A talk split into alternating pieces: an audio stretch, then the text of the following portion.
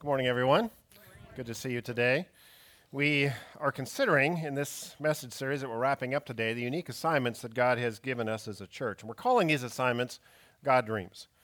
Our God Dream is a vision of the future that begins first in the mind of God and then is given to us. And church is the unique place where God invites us not just to dream our dreams, but to dream His dream and then work together to see those dreams become reality.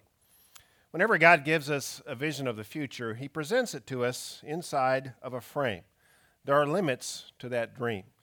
And that's because while God dreams are very big, we are obviously limited. And so God gives us a doable part of what He wants accomplished in the future. And the frame that marks the doable limits has four sides to it, and we've been looking at these sides. The first side we looked at is our mission. This answers the, the what question. What are we doing? It's a simple statement that uh, gives us direction and focus about everything we're doing. And here's our simple statement thoughtfully inviting broken people to experience transformation in Christ. The next side we looked at is our values. Turns out God is not only interested in what we do, but also why we do it. Our motives are very important to God. And so we looked at the why that moves us to accomplish this mission. And then we turned to the next side of the frame, which is our strategy. This answers the how question. How are we going to do this? If we don't answer this question, then it just remains a dream. Until it turns into a set of doable activities, it's just going to remain a dream. And then we turned our attention to the last side. We finished this up last week, which is our measures. This answers the when question When are we successful? How will we know when we're, we're actually arriving at some of these destinations that we believe God wants us to go to? So, now having completed the four sides of the frame, we are now ready to consider the picture that goes inside the frame. The picture answers the where question Where is God taking us? What's our best understanding of some of the destinations out in the future that we think God wants us to arrive at? Now, every God dream takes time to accomplish, they don't just suddenly appear. You see this throughout the pages of the Bible. For example, God told Abraham that he would be the father of a great nation. And that just didn't happen quickly. In fact, 25 years after God told him that this was what was going to happen in his future, he had his first son. For 25 years, it didn't look like there was even going to be a child, let alone a nation that would come out of that dream. It took 25 years to get it started. And then God told Joseph, another man in the Bible, that he would be a great ruler one day. Well, from that point on, he went into slavery and then into prison. And 15 years later, he did rise to become second in command under Pharaoh. So it takes time to accomplish a God dream. But in that time that goes from dream to reality, there is important smaller steps to be taken. God dreams don't just materialize before us as we sit back and watch God do his thing. No, the way God dreams work is, is we are invited to be a part of those. We walk towards these destinations day by day, step by step, action by action. And so, a clear picture of where God is taking us really helps us make sure that we are making daily progress. We see the future and move towards the future much the way we see uh, a horizon as we move towards the horizon with our eyes. Furthest beyond the horizon, in this picture, of course, it's beyond the mountain range, is what's beyond our vision. It's beyond the horizon. This is the dream part. We can't see it, but we can imagine it. And that allows us to set direction and, and move towards something that we cannot see. But if we're going to get to that destination, that dream that's beyond the horizon, the next thing we're going to have to do is consider the background of what our eyes can see. And we do the same thing as we move forward in time. If we're going to get to some of these dreams, then where are we going to have to be, say, in about three years from now, if we're going to be on track to arrive at some of these dreams that God has for us? That's the background question that we have to answer. And then our eyes turn next to the midground. If we're going to get to these locations beyond the horizon and arrive at these background locations within three years, where would we need to be in about a year from now to begin to accomplish some of this? That's the midground question. And then finally, we have to look at the foreground. Where do we get started? In the next, let's say, 90 days or so, what are the most important things for us to do if we're going to ever arrive at this place in a year, and arrive at this place in three years, and eventually arrive at the destinations beyond the horizon in, say, five years or more. So every single step that we take allows us to move towards the direction of the dream. But we have to make sure that we understand where that dream is. We have to begin by looking beyond the horizon to orient ourselves and set our direction correctly. So today, I want to set before us as a church three images of where we believe God is taking us in, say, the next five or so years. Now, if you're new to Seabreeze, well, you've picked a great time to be here. You get a chance to, to see, really, in summary form, kind of what's important to us and where we're going. So here's the first of the three images that we begin to see emerging out of the fog of where we think God wants us to be in five or so years. The word is restoration. This is the first of three restoration. We dream of being a place where God restores the individuals and families of our community. Now, restoration is a big deal in this city. The signs of restoration are everywhere. I don't know if you've ever seen a picture of what this city used to look like, but here's, a, here's what it used to look like from the pier in 1962. If you went out on the pier and you looked north, this is what you would see in 1962. The, um, the cliffs, the bluffs were just covered with oil wells. That's not what you see now. This is what you see now. This is what it looks like today. Now, that didn't happen quickly, that change. It was a very costly and very long term project to restore and transition our city from an historic oil town into a popular tourist destination that we get to call home. Now, there's still lots of oil wells around, but it doesn't look anything like it did back in 1962. And I remember when we moved here in 1990, there was all kinds of talk about restoring the Bolsa Chica wetlands. That didn't happen quickly. It was a very long and expensive project to restore much of the Bolsa Chica wetlands, which is close by where we live. But whether it's restoring the land or restoring wetlands or uh, the, the way the sea moves, that's not the only thing that we restore in this city. I don't know if you know this, but our church is positioned in the middle of one of the top car restoration locations in the nation, classic car restorations. Here's an image of one of the shops just down the street. But all during the week, all up and down Gothard, there's a lot of classic cars that are being restored in the shops that line this street. So it's clear that we are a city intent on improving and restoring what has maybe become broken or discarded or toxic into what it was intended to be. But of course, cars and wetlands and old oil fields are not the only restoration project that's going on in this city. God is at work restoring the lives of individuals that have been damaged and broken by the corroding effects of sin. God is the one who has told us how to build a life that is a blessing. Not only did he design every person for a unique purpose, he has given us a user's manual of sorts to guide us as we construct and build our lives.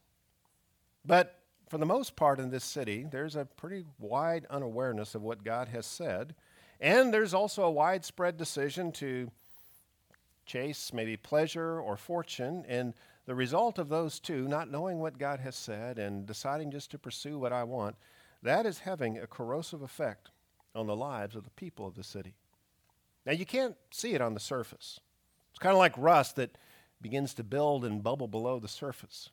On the surface, what you see is beauty and sunshine and wealth and kind of having it all together. In fact, maybe you noticed this past week we were designated as one of the happiest places in this nation to live in Huntington Beach. And you know, if you visited here, you might look out and say, I'd be much happier if I lived here. But when you look at how they describe happiness, I mean, all that you can do in a survey is, you know, measure things like wealth and income and, you know, the n- number of opportunities available. But if you scratch below the surface of those surface indicators, what you'll find, and we know this, you will find our friends and neighbors who are experiencing the decaying effects of life that is separated from the designer, from God Himself. We see it in families that are eroding, relationships that are broken and falling apart. We see it in the pain and the addictions that just eat away at so many people's lives, like that rust below the surface. And so our dream is to be God's restoration shop for families and individuals in our community. That's where we're headed. This is a place of restoration where God's power reverses the destructive effects of sin and over time restores people to the glory of what He created them to be. In the book of Jeremiah, God is presented, He presents Himself actually as the master potter who is ready to restore pottery, clay that has been marred. Here's what we read in Jeremiah 18 1 through 6. This is the word that came to Jeremiah from the Lord. Go down to the potter's house, and there I will give you my message. This is God speaking. So I went down to the potter's house, and I saw him working at the wheel. But the pot he was shaping from the clay was marred in his hands. So the potter formed it into another pot, shaping it as it seems best to him. Then the word of the Lord came to me O house of Israel, can I not do with you as this potter does? Declares the Lord. Now, my first attempts at pottery were in the second grade. Maybe you had this experience. It was a disappointing experience. We took time in our class to form lumps of clay into different kind of household dishes. And then um, we got a chance to pick from a number of paint and paint it kind of any way we wanted. And so I carefully formed my piece of pottery, and then I picked some of my favorite colors and carefully painted this piece of pottery. And then it was put in the kiln, and what came out of the kiln was not anything like what I had imagined that would turn out to be. Something had happened in the firing of that clay. The flaws that were embedded in that pottery were now pretty big cracks that ran throughout that piece of pottery. And the paint didn't look anything like it did when I painted it. The paint was now faded. Now, unfortunately, at this point, it was too late to do anything about it. The piece of pottery was no longer soft, it was hardened, and there was nothing that can be done. This is the same kind of thing that happens in life, and this is what this passage is referring to. Recently, I talked with a friend who is pretty disappointed with how his life has turned out. Now, he's put a lot of effort into building a life. He was very careful about his selection of who to marry. And he put a lot of investment into the building of his career, and he's been very successful. But what he had imagined as he was crafting his marriage and crafting his career doesn't match with what he was hoping it might be. It didn't turn out that way. Something happened with what he had formed in the heat of life. And the flaws that now existed kind of below the surface in him and the flaws that existed in his wife, they're now pretty big cracks that eventually ended up breaking up their marriage.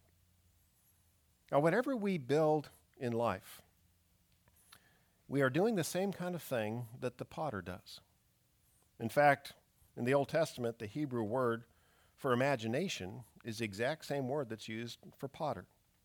It means to form into reality. So a potter starts with an image in their mind of something they want to form into the future. This is what we all do. We imagine of the kind of life that we want to build and what we want to mold out of our lives. And so we try to mold that into reality. But why is it so difficult for us to turn our imagination into reality? Well, it's because it turns out it's not just us doing imagining, it's, there are two imaginations. There's our imagination about what we want, and there's God's imagination about what He wants. And God is the master potter. He forms plans and then shapes the future according to those plans.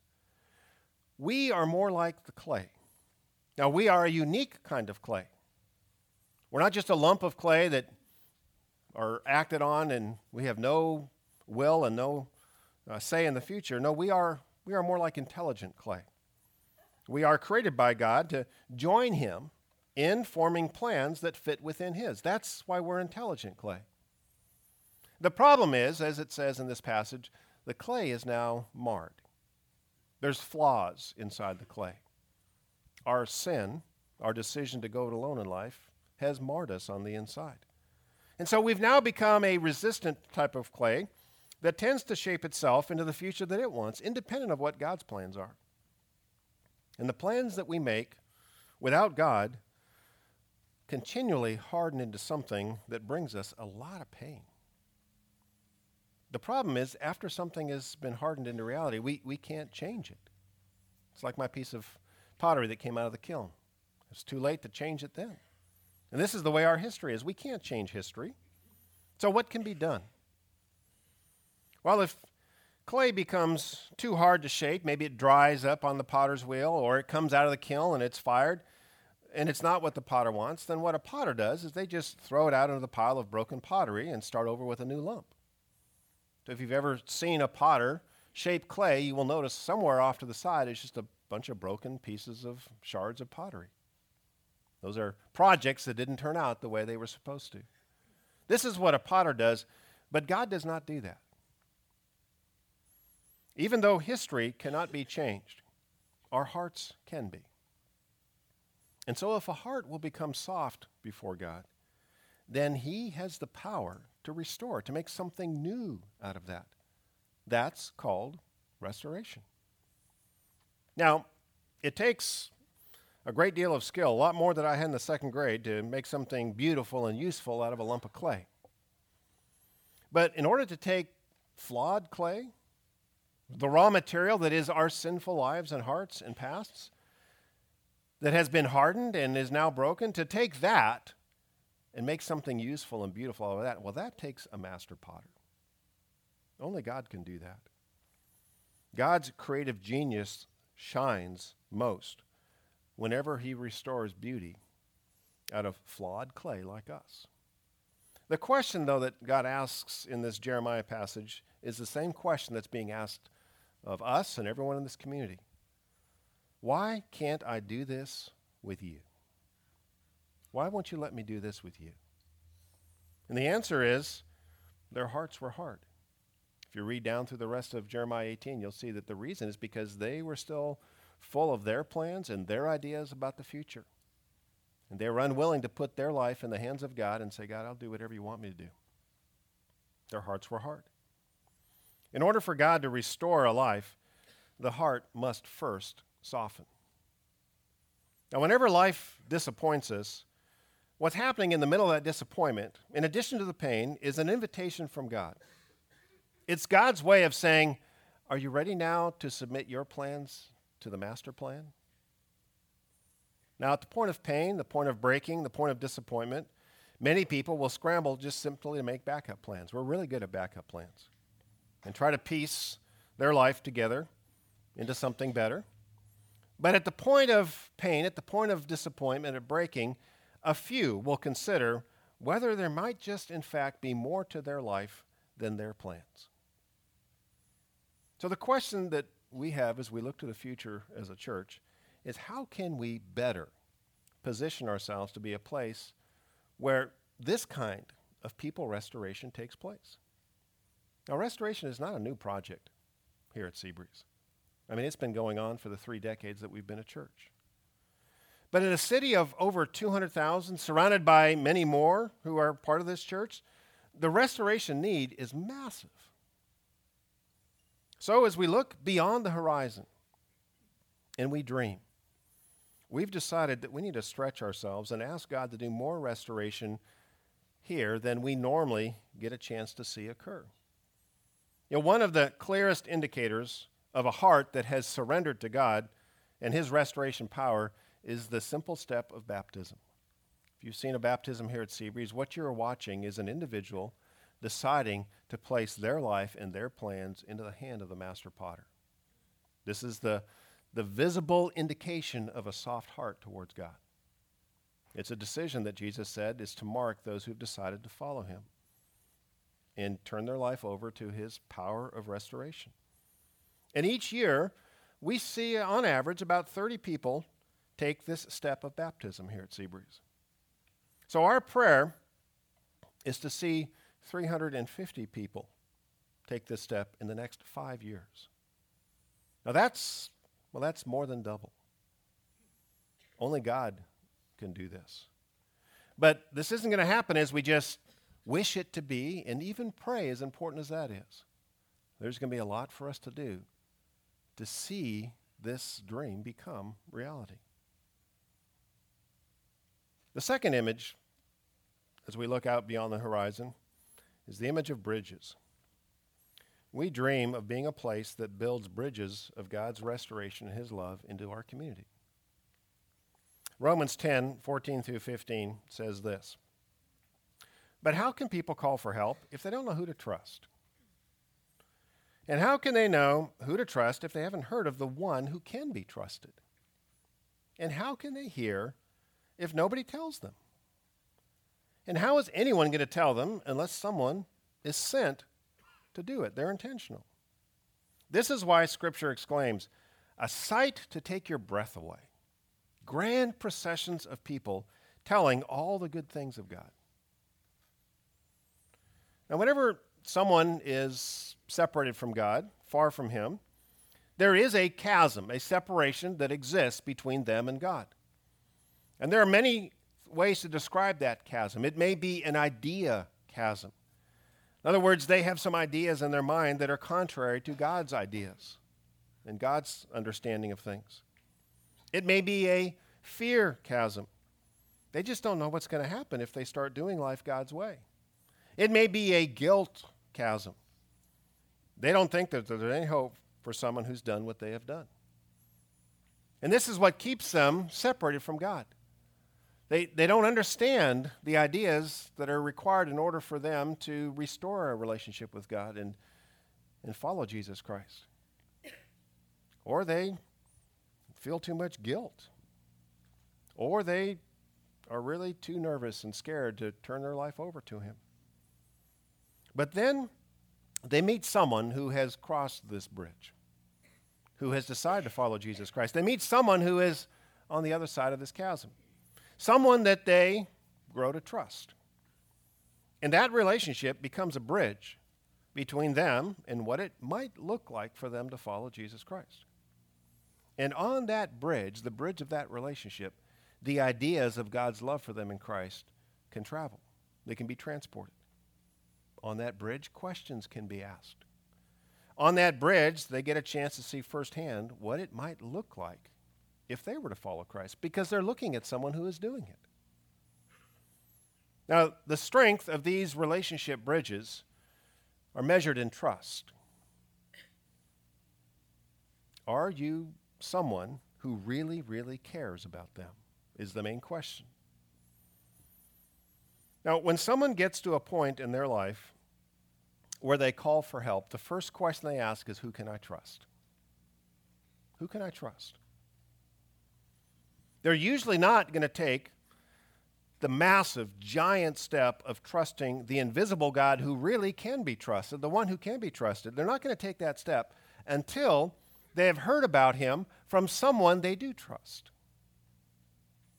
But these bridges between people who need help and the God who can give help, they don't just build themselves. Someone has to be sent, like any bridge. There has to be intentionality in order for it to be constructed. But when this happens, when these bridges of relationships are constructed, well, it's a sight to take your breath away, as it says. Grand processions of people moving across these bridges of relationships, telling all the good things of God. So let me describe to you our grand procession dream. Here's what we dream about. In the next three years, we would like to train 100 spiritual conversation initiators and gospel presenters. The gospel is the word for the good news of Christ. I mean, many of you really do want to share your faith in Christ with other people. Many of you have told me this. The challenge is you're not really comfortable and sure how to do that. But you can learn. You can learn how to initiate spiritual conversations to see if a person might be open to a further conversation about God. And if they are, you can learn how to share the gospel in a very clear and very concise way. So just imagine with me if there were 100 people here from Seabreeze that not only had been trained but on a weekly basis, they were looking for opportunities to initiate spiritual conversations. And on a weekly basis, they were looking for and taking advantage of the opportunities of those who are open to share just briefly two, three minutes of what it actually means to have their relationship with God restored. Imagine all the restoration that could take place if just a hundred people were doing that. Well, that's our dream over the next three years. And in that time, we would also like to develop five church wide bridges into this community. Now, church used to be at the very center of the communities of this nation.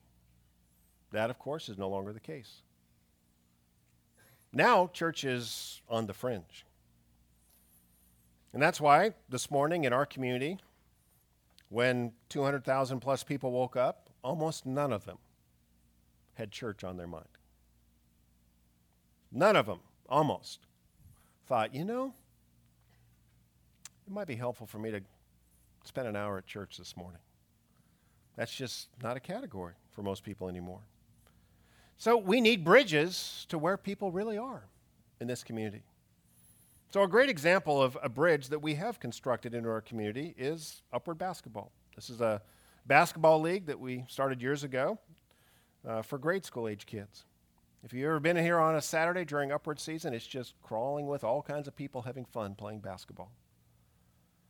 And the reason we did this is because there are many more families in this community that are interested in, in a great basketball league for their kids than are interested in church.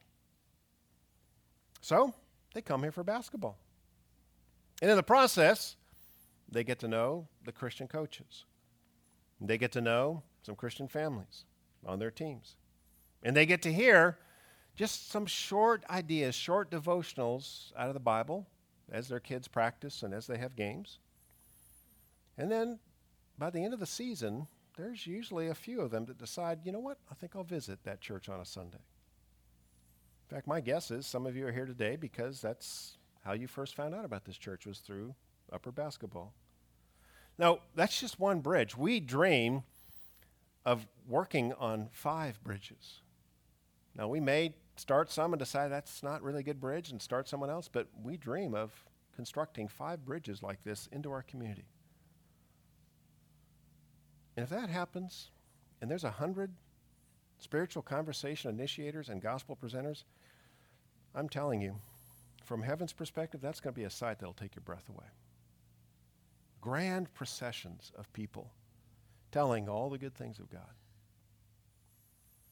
And then the third image that we have as we look to the future is captured by the image of a wave, waves. We dream of being a place that extends the power of God's restoration beyond this place, beyond this community.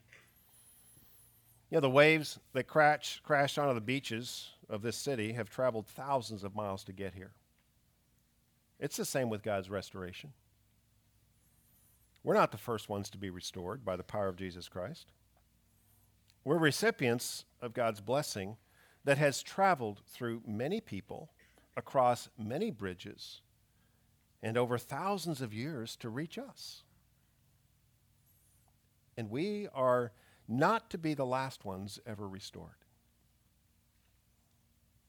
God restores it so that we might be a part of his historic wave of restoration that expands out beyond us to more places and then forward into the future.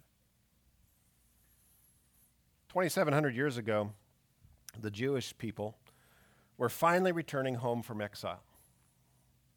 And so the thing that was top on their mind was rebuilding their destroyed nation.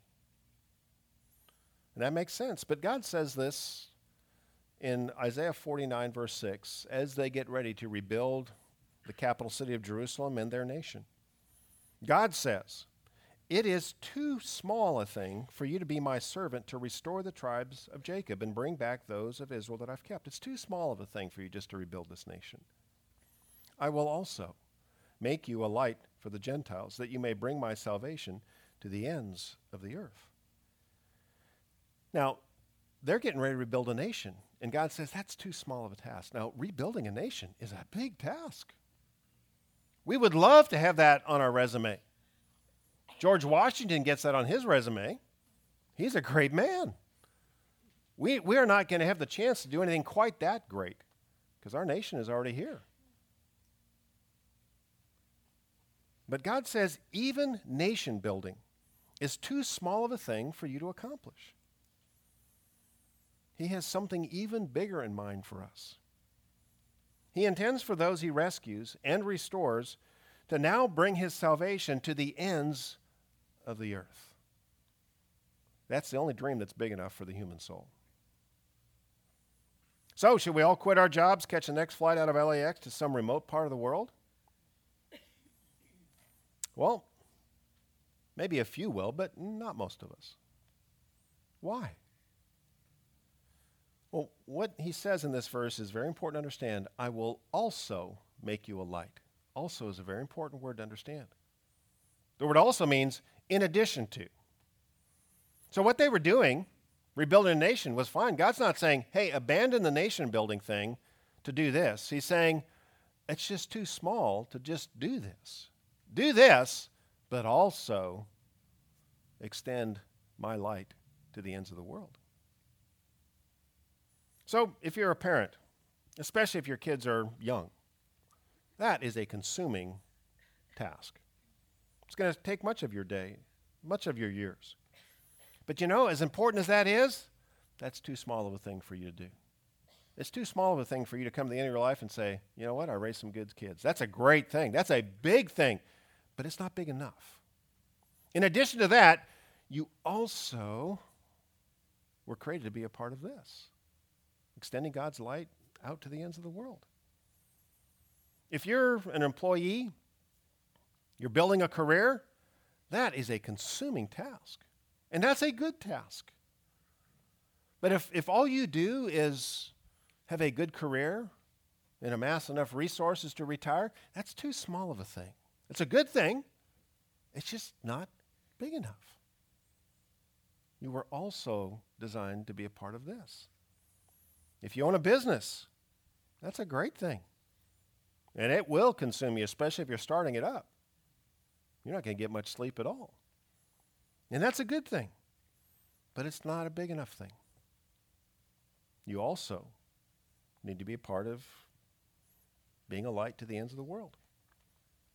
You see, what this is saying is it's not enough for us to live inside the walls of our everyday world and to come to the end of our lives having built a good family, built a good career, had a decent retirement. That's just not enough. It's too small of a thing. You and I were created for much bigger dreams. So the question then is this the very practical question is this how do we add bringing God's salvation to the ends of the earth to our days? I mean, how do you raise kids and have a career and, oh, extend the light of God's salvation to the ends of the world? How do you just kind of add that on? That's a big add. Well, on your own, you really can't do them. You can't do that very well. This is one of the great blessings of being a part of a church like this. The church allows us to be parents and to have jobs and to own businesses, but also to team together to send waves of God's blessing outward. Now, in a church of our size, there will be a handful of people over time that will go. They will be sent out. They will leave this community to start churches somewhere else. They may get on a plane to get there, they may move five cities away to get there. And those who decide to do that, that's a big decision. And it requires a great deal of training to lead in starting a new church or ministry. The failure rate on a new church start far exceeds the failure rate of a new business, and a failure rate of a new business is not good. So, this is not for the faint of heart. And this is not for those who just have an idea. This is for those who are serious, are clear that God has called them, and they have the training to back it up. So, our dream is to start one new church or ministry in the next five years. That is going to be a stretch. It's not just going to happen. How is it going to happen then? Well, three years ago, we began to partner with two other churches here in Southern California to begin to offer a five year training program for those who have proven themselves to be faithful in our churches and who sense that God is calling them into professional ministry, calling them to do this kind of thing. It's called the Antioch Project. And upon completion of this five year training, they can earn a fully accredited master's degree in theology. Now, the academic degree is just an indication of the seriousness of this training. But an academic degree doesn't mean you're necessarily qualified to lead in this. That's why this is a church based training program. If you can lead in the context of a church, you just might be able to lead in the start of a new one. If you pass a test in seminary, who knows what you can do? It's just like any other academic degree. This is a church based training. Currently, there are eight students from Seabreeze that are in this training. There's about 35 in total from the three churches.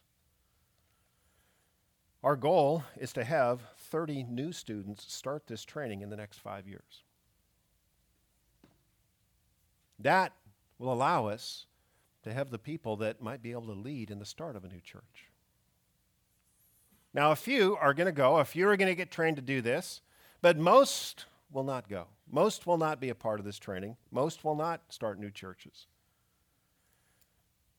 And this is where the rest of us come in. The training is called the Antioch Project because Antioch is the city where the first church planters were sent out 2,000 years ago. Their names? Paul and Barnabas. The first ones ever to go out, start a church. Now, this happened not because Paul and Barnabas one day decided, hey, let's go do this. No, a church sent them. And the church sent them after, we know for Paul, it was at least three years of training. And Paul and Barnabas were supported by a church full of people with everyday jobs who gave so that they could go, who prayed so that they could go. You know, giving to the work of God through the church is one of the best ways to send waves of blessing into the future. Now, this year, I turned 60. Now, I don't feel 60. And kind people tell me that I don't look 60. But the calendar doesn't lie. I am 59. And come September, mm, I'll be 60. And you know, I could make 50 sound the way I wanted to, 40 sound the way I wanted to, but 60, 60 is 60, you know? What can you say? And I've spent about 29 years of my 60 years leading at this church. And my prayer is that God would grant me at least 10 more years of leadership. I don't know what He'll do, but that's my prayer. But before we turn over the leadership of this church to the next generation, I would love, I would love to put this church into the hands of high quality, well trained leaders. And that's why I'm spending, I'd say, about a third of my time right now in training the next generation. And if you're paying attention, you're seeing it happen. You're seeing the next generation emerge, the future unfold before our eyes. And you know, I would also love to finish this site and turn it over to the next generation with very little debt. Now, you may look around and say, I think it is finished. Well, a lot of it's finished. If you go to the restrooms, they're not finished.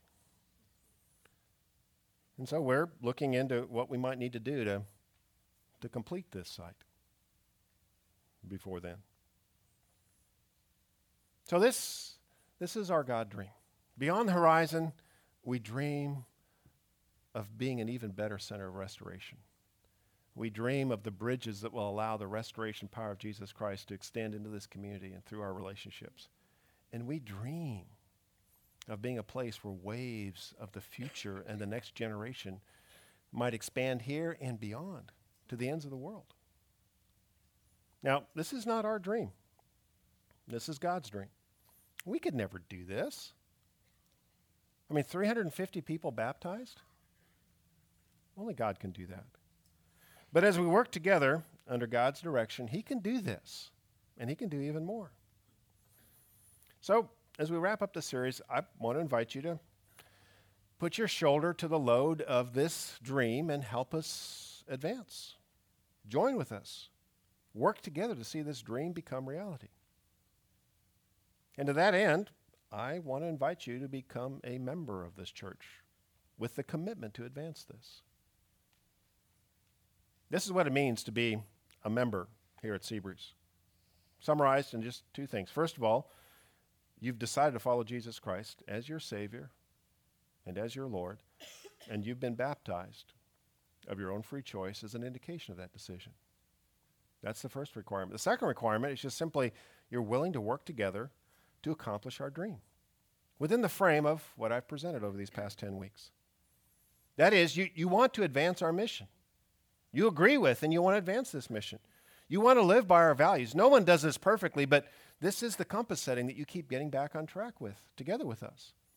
You want to adopt our strategy. And you want to work towards arriving at the measures that we've set out.